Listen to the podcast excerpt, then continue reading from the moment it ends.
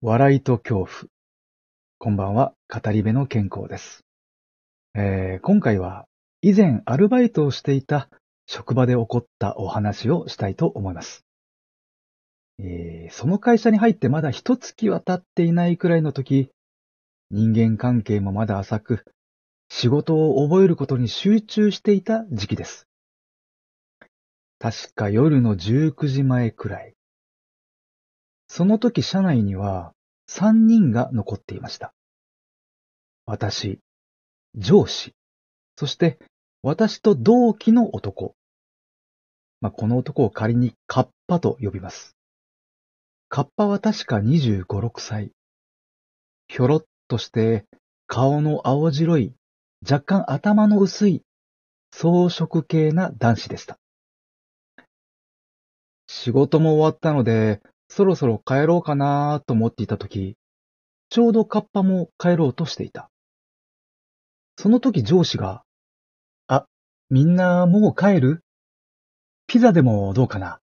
おごるよ?そう言ってきたんですよね。ああ、多分新人の我々に気を使って、打ち解け合える機会を作ってくれたんだな。そんな風に思いました。いいっすね。じゃあ、ゴチになります。と私。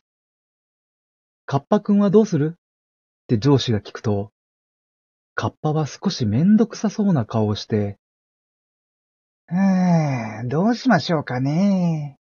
一応、用事あるっちゃあるんですよね。すると上司が、ああ、別に今日じゃなくてもいいよ。無理しなくてもいいから。っていう。するとカッパは一瞬考えて、しょうがないですね。じゃ、食べていきますかね。となぜか上から目線でそう言って自分のデスクに戻りました。三人集まってピザのチラシを見ながら食べたいものを選ぶ。サイズは？トッピングは？サイドメニューは？って。ピザってこの時が一番楽しい気がしますね。みんなお腹減ってたんで、たくさん注文しちゃいました。なので結構高くついたと思います。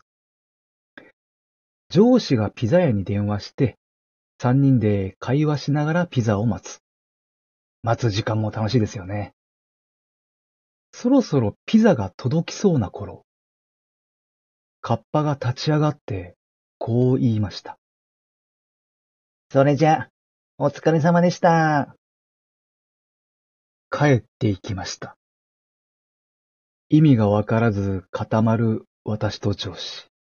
もうマジで理解不能。私と上司で三人分食べました。腹パンパン。一体どういうことだったのか。トッピングにキュウリがなかったのがダメだったのか。まあ、いろいろ考えたんですけどね。わかりませんでした。謎の行動をとったカッパ。次の日、何事もなかったかのように出勤し、仕事をしてました。今ではすでにその会社を辞めてしまったカッパ。